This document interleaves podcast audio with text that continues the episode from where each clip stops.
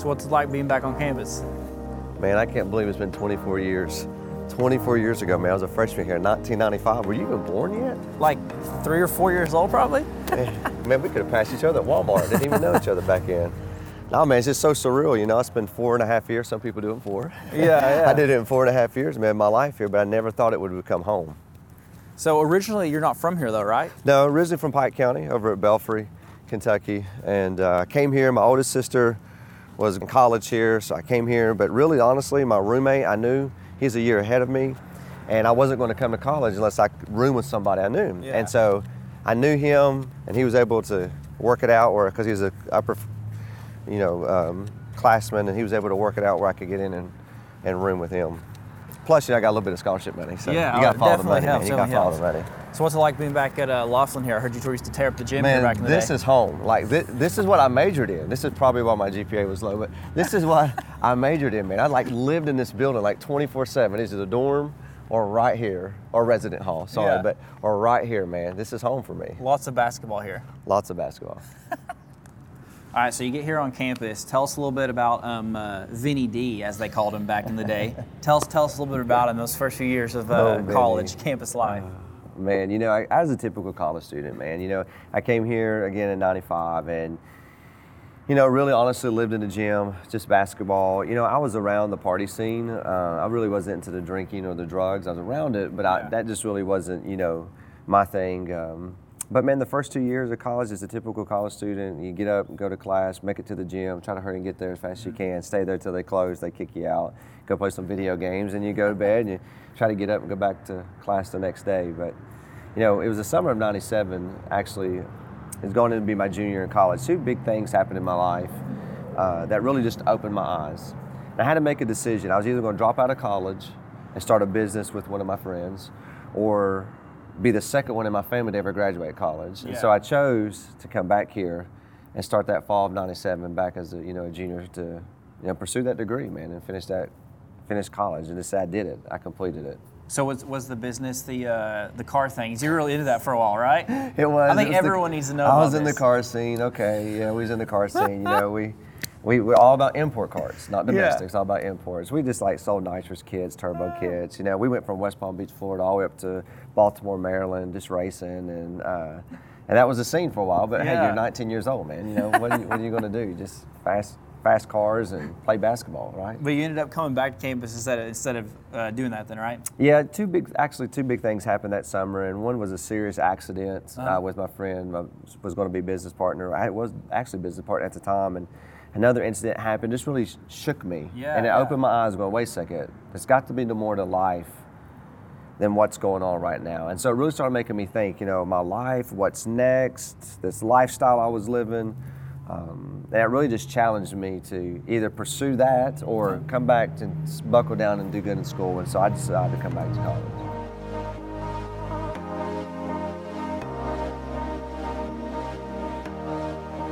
All right, so we're coming up on some of the dorms here. Where'd you live while you're on campus? Man, I spent my four years in Cooper Hall.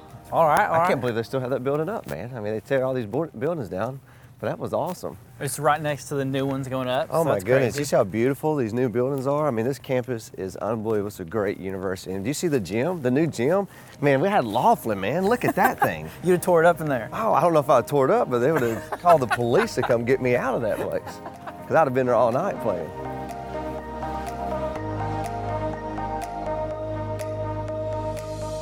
All right, so we're back here at Cooper Hall. You lived here for four Cooper years Hall, with man. Robbie. Still here. Still, Still standing. Here. I know uh, Robbie played a, a big role in your life and in your faith, and so tell us a little about um, what your guys' friendship looked like and uh, how he impacted your life. Well, I didn't know how it all was going to work out, you know, when we came to college. You know, Robbie's a Christian, and I wasn't a Christian, and his mom and dad did not want him rooming with me. I mean, he did not. They said, listen, son, you're light, and he's dark. You're saved. He's not saved. And they said, we don't want you rooming with Vinny. And he said, Mom, he, he told me this later, he said, Mom, I really feel like God wants me to room with this guy, so I'm gonna room with him. And you know, for the first two years of college, Robbie, man, he put it with my filthy mouth, my filthy music, my filthy lifestyle, and he didn't try to move out on me. He didn't try to kick me out of his dorm room. He just kept saying, hey, you wanna go to church with me? Hey, how can I be praying for you? And man, Robbie was just such a, you know, just a great example of me. He's a straight A student. loved the Lord, mm-hmm. but he had just as much as fun as me. Yeah, and I yeah. just couldn't understand that because I thought if you're a Christian, you can't have fun, right? Yeah. You know, and then the summer of ninety-seven came, and again, there's a couple accidents and things that happened that summer that really shook my mindset about just life and what is there, what is life, and I need to grow up, mm-hmm. um, or I'm end up in jail or dead or something. You know, I need to do something with my life, and so I decided to come back here uh, to to Morris State University my junior year, and started the fall of ninety-seven just right back into the scene. And then one morning, mm-hmm. I never forget, it was September the second, nineteen ninety-seven. I woke up and I said, man, I got to get my life straight. And I didn't know where to go. And so I thought, man, I'll go down to the Baptist Campus Ministry. Yeah. Surely there's some good girls yeah. down there, right? The campus ministry and the library, right? You're going to find good girls at one of those two places. And I, I went out to the B C M that night. I never forget. I showed up at nine o'clock. I had my hat on. I pulled my hat down so nobody can see me. And someone looked like Jerry Springer named Gene Parr was up there. And he's talking just, you know, about how much God loves you and God can forgive you. And I'm telling you, man, at that very moment, it just hit me like a ton of bricks. I never forget, I walked down the steps at the B C M, walked back here to Cooper Hall. I walked into my dorm room, it was two twelve, I'll never forget it. I shut the door and I locked it, and I began to pace back and forth. And at the time, I didn't know what it was, but the enemy just kept saying, you can't do this. Remember your eighth grade year, you walked an aisle, you said a yeah. prayer, you were baptized. Hey, remember your senior year, you walked an aisle, you said a prayer, and you were baptized. But man, you can't live this life. And the only thing I knew about church was you confess your sins. That's all I knew if you wanted to be saved. So I hit my knees in my dorm room, and I never forget, I prayed this, God, I want what Robbie has. Yeah. For two years, I seen him live for you, and whatever he has, I want that. Mm-hmm. And man, I just confessed everything I knew to confess. I mean, you would have heard the diary of Daniel Lucas that night. And I never forget, I got up and I felt this huge weight come off of me, and, and I was wiping my eyes because I was crying, and Robbie comes in, he goes, Vinny, man, what's what's up, man? What's wrong? Something's something's different. I said, Robbie, you ain't gonna believe this, man, but I just gave my life to the Lord, man. I, I just gave my life to the Lord, I just got saved. And he was like, what? So he picks up the phone and he calls his mom and said, take Vinny off the prayer chain, he just got saved. I said, what's a prayer chain? You know, I had no idea yeah, yeah. what that was, but yeah, he played a massive role in my life and, and just showing me who the Lord was. That's amazing. I love the story. It's so incredible every time. Every time I hear you tell it.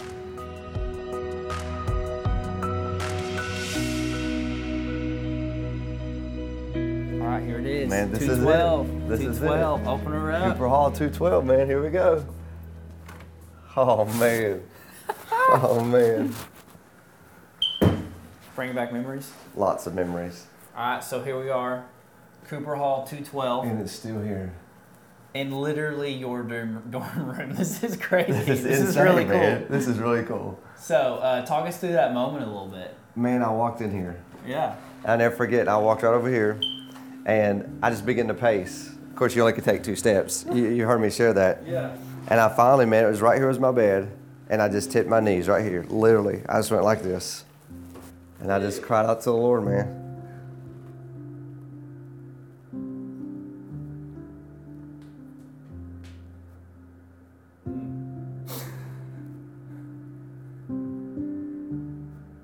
Can't believe it.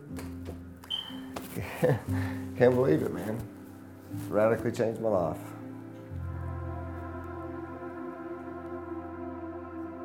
I won't go and cry. Me too, man. It's just, you just don't. That's crazy, man. I mean, man, you just don't know where I come from, man. I mean, just, I mean, it's this moment that when you never forget, like you never get over the cross, because I mean, it's like all the weight and the burden and just the sin, man, it's just gone, and I'll never forget it as long as I live. I gotta take a couple pictures in here. Oh send yeah. Send it to Robbie. He'll love it. You won't believe I'm in here.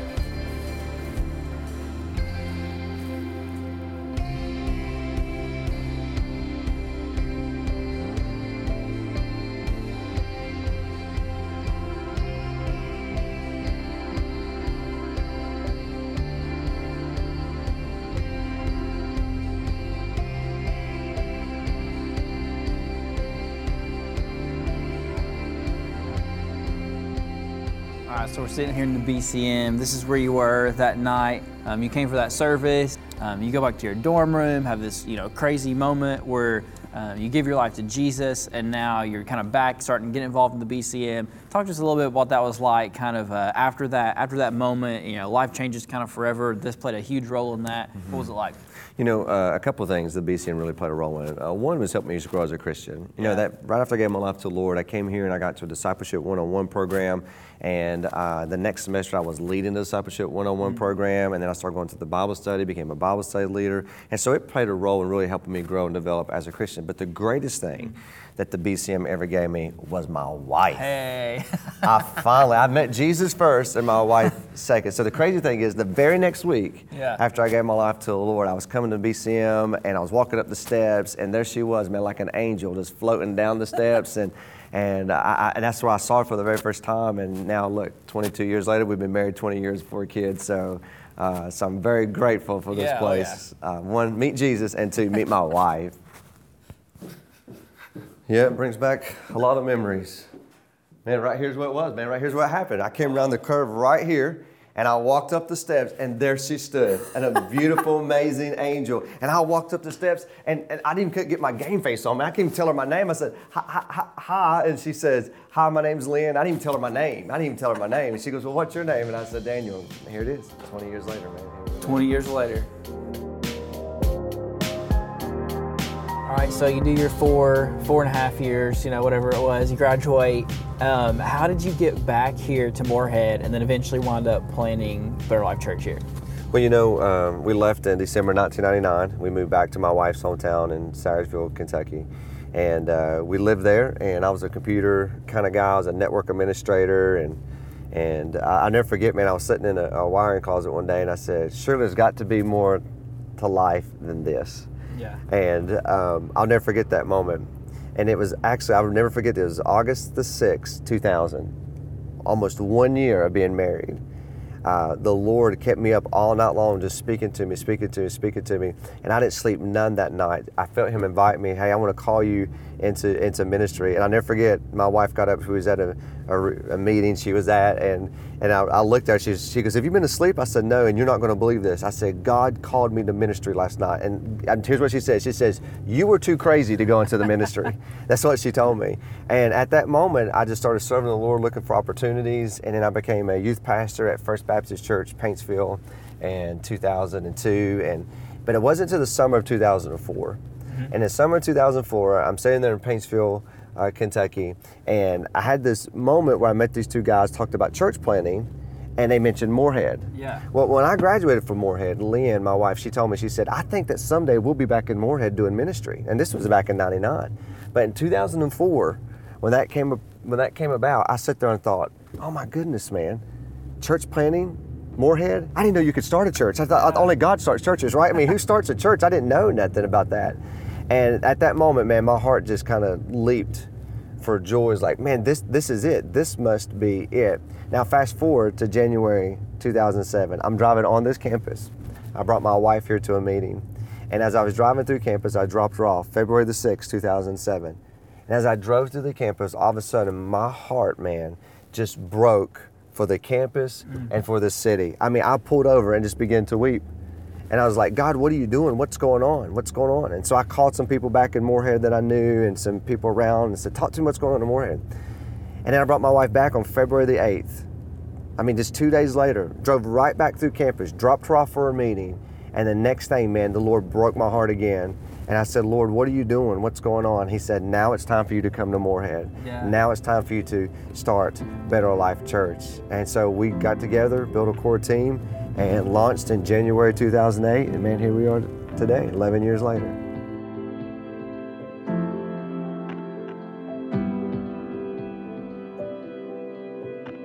Been kind of all over campus today. We uh, talked about your story a little bit, what God did in and through your Got life. Got to visit Those, my room. We visited your room. That was incredible. Awesome. I loved that. That was definitely the highlight.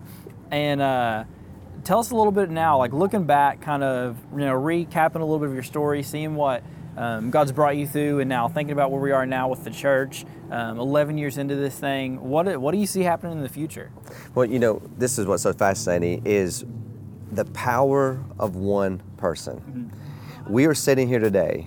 I am sitting here today because someone took a chance and showed me Jesus. Yeah. Like they believed enough not to move out, not to leave, not to go somewhere else, not to kick me out, but to shoot, truly show me who Jesus is. And because of that, I'm here today. Yeah. And so think of the hundreds and the thousands of lives that have been impacted by somebody in Cooper Hall two twelve that nobody even knows his name, that called tiny Robbie. Little room. Robbie Evans, who impacted me. Yeah. So here's what the future makes me so excited about.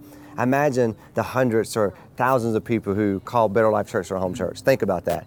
If every one of them would take it serious about showing their family, their friends, their classmate, roommate, fraternity brother, sorority sister, coaches, professors, yeah. who Jesus is, if one person can impact hundreds and thousands of people. Could you imagine the impact of a thousand, two thousand people yeah, in this community yeah. and region? So what gets me really excited, and the challenge is, is to really see people to live a life worthy of that calling. Like, I'm gonna show you how I live, how I speak, how I act, who Jesus is. And when you got that many people yeah. in a small region, man, we could change the world. Absolutely. We can change this region that changes the world. So that's what gets me excited about the future. Man, I love that. I love that idea that essentially there's, you know, over, over a thousand Robbies who can impact someone in a story just like, you know, yours that we just heard today, um, and what that means, you know, for the for the future of that church. What would you say to somebody sitting here and, like, maybe so they have that person in their head, you know, they have a you in their mind and they're Robbie in a situation. What would you what would you tell them? Well, everyone has a story. Yeah. You have a story, I have a story, everyone has a story. And I would challenge everyone to go and pack someone else's story mm. because there'll be more stories to be told. There are yeah. thousands of people in, thousands of stories out there that could be changed and can be impacted through your story. So I would challenge someone, you go be someone else's story yeah. and impact their story, and so more stories can be told. That's awesome. I love that. So good. The power of one. One person. One story. And God has put people in your life for you to intercept their story. Whether it's a family member, a spouse, a child, a roommate, a classmate, God wants to use you to impact their story, to continue on with the greatest story ever, that Jesus came and He died and He got up out of the grave. God does not save you to take you to heaven. If the only reason why God saved you was to take you to heaven, He should have took you to heaven when He saved you. But He left you here so that you would continue to share His story that impacts other people's story. And I want you to think about the power of influence of one person and their life. You know, last night I, I texted Robbie and I, I sent him the video. I said, hey man, watch this. I just want to say thank you and I love you. And he watched it and he texted me back, and this is so Robbie, I just want you to hear him. He's going to get embarrassed about this, but it's okay. He'll watch this. But he, he sent me this just to continue to hear his heart. He says, hey man, I love you. And that's awesome. You're really a brother and by far the best friend I could ever have. I miss you guys so much. And then here's what he says. Hey, you embarrass me a lot, laugh out loud. He's an introvert, you just gotta know Robbie.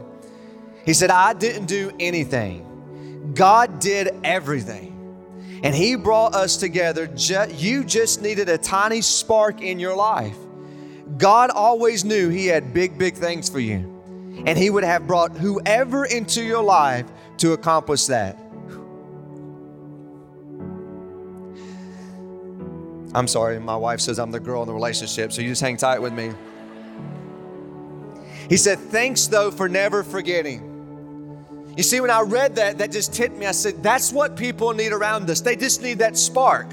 You know the person that you've given up on? You know the person that you think is so far from God? You know I'm talking about, the coworker you want to jack slap tomorrow morning. You know I'm talking about, right? The friend at school that everyone stays away from because they think they're bad news.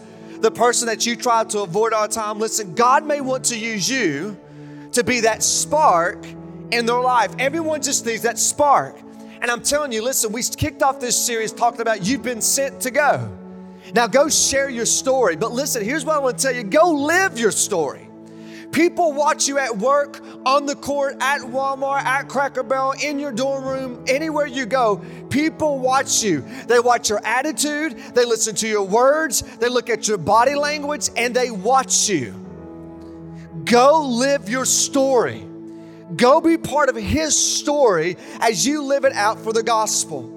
And this week coming up, I know we're getting ready to celebrate Easter. He, he came and He died and He got up out of the grave. And Barna Research says this. eighty-five percent of the people who are invited to church on Easter weekend will go. eighty-five percent. And there's people in your life waiting for you to say, come with me. I will sit with you. I will pick you up. Listen, we have five opportunities at the Morehead campus, four opportunities at the Grayson campus for people to show up. So let's go be the church that God's called us to be. Let's go let them know that the cross does equal love and how He's changed your life. Don't underestimate the power and the influence of your story. Because just as one person who impacted me, and now how God has used this church to impact you through someone you didn't even know, you could be that to somebody else. If you will see everybody you come in contact with, I believe God's got a great plan for their life. I believe God's got a big purpose for their life. And maybe God wants to use me in some form or fashion to be the tiny spark that they need, from an invitation, from an action, from a word of encouragement, from a comfort of how I live my life, as a listener, just to listen to them. So let's go be the church that God has called us to be, man. This is Super Bowl Sunday coming up. And we get the opportunity to partner with Him as we continue to share the gospel to the rest of the world. I'm going to ask if you would just for a moment to bow your heads. And just in a moment, we're going to take communion together and celebrate as a family that Jesus came and He died and He got up out of the grave. At the Grayson campus, your campus pastor, Zach's going to come out just in a moment. Here at Morehead, our student pastor, Jacob's going to come out and lead us in communion. There's a couple of things I want you to know about communion. One is for the family of God, those who put their faith and trust in Jesus. So if you're here and you're just checking the God thing out and you know you don't know yet, intellectually you may believe about Him, but you never received Him in your heart. And just in a moment when the when we take up communion, just, just kind of hang out and chill for just a moment. Because communion is for those who've been, who've given their life to Jesus. And if you've given your life to Jesus right now, what I'd ask you to do is ask the Lord to search your heart to see if there's anything between you and Him before we celebrate communion together, family, so your heart would be right before Him. And if He shows you something in your life, just confess it. He said, if you'll confess your sins, I'm faithful and just to forgive you. Just confess it. Get your heart right for the Lord. But as a preacher of the gospel, I got to give you an opportunity to respond. So maybe you are here and you've never given your life to Jesus, or you're watching online, or you're at our Grayson campus. You know, what a great day that God appointed you, woke you up, gave you breath, brought you to this place to let you know how much He loves you and that He wants to change your story that changes other people's story. And just like that night, or actually that night at Cooper Hall two twelve, when I gave my life to Jesus, and the burden and the sin and the muck and the mire He pulled me out of changed me. Man, what a great opportunity today for you to give your life to Him. And here's what you do. You just cry out to the Lord. Saying a prayer won't save you, but I promise you, your lips can proclaim what your heart declares. And it's today, if your heart declares that Jesus Christ is Lord. He is Lord whether you declare Him as Lord. But if you would declare Him as Lord today, the Bible said if you will confess with your mouth that Jesus is Lord and believe in your heart that God raised Him from the dead, you will be saved. So would you give your life to Jesus today? Just pray with me. Say, Jesus, I need you. I believe you came for me. I believe you died for me. And I believe you got up out of the grave for me. Today, and I confess my sins to you. I turn from my life, from my sins, and I turn to you. Now use my story to impact other stories around me. And then if that's you and you pray with me, the Bible says whoever calls on the name of the Lord will be saved. Welcome to the family of God. We love for you to celebrate communion today as you give your life to Jesus. But before we do that, I just want to pray for you. At both of our campuses, I just want to pray for you. If you would be so bold to say, man, today God has spoken through the unbelievable team members. God has spoken through the worship today that we are no longer slave to fear. God has spoken through the story and the testimony. God has spoken through His word.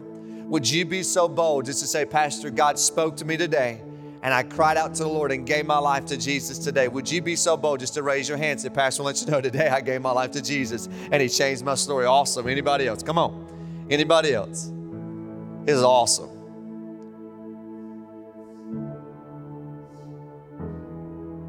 awesome. We welcome you to take communion with us if you're visiting also as well from another church. We welcome you to celebrate that the Lord's death, burial, and resurrection, and that he's coming back. So here's what we're going to do. I'm going to pray, and as I pray, just in a moment, your campus pastor and our student pastor is going to come out and lead us in communion together. Father, thank you so much for your love and your grace and your mercy that's new every day. Thank you that you want to use our, our stories to connect with your story that changes other people's story. And God, we thank you for salvation has visited our house today, that people have given their life to you. So God, we thank you so much for doing what only you can do, that save people and change their life. Father, we're about to go into a season of nine opportunities at Better Life Church this weekend coming, where people to hear the gospel and how the cross equals love in their life. I pray that we will be the church to go after them, that we will be the church to reach people and bring people so they can hear the life-changing message, so they can experience abundant life, a full life, a better life. And Father, now as we're about to celebrate the death and the burial and the resurrection of your Son, and that he is coming back for us, I pray that our hearts will be pure, that our hearts will be right before you as we remember what you have done for us. We love you, Jesus. For it's your name we ask and we pray. And everybody said. Thanks for joining us online today. If while watching this message, you were led to take a next step or made the decision to start following Jesus, we would love to celebrate with you.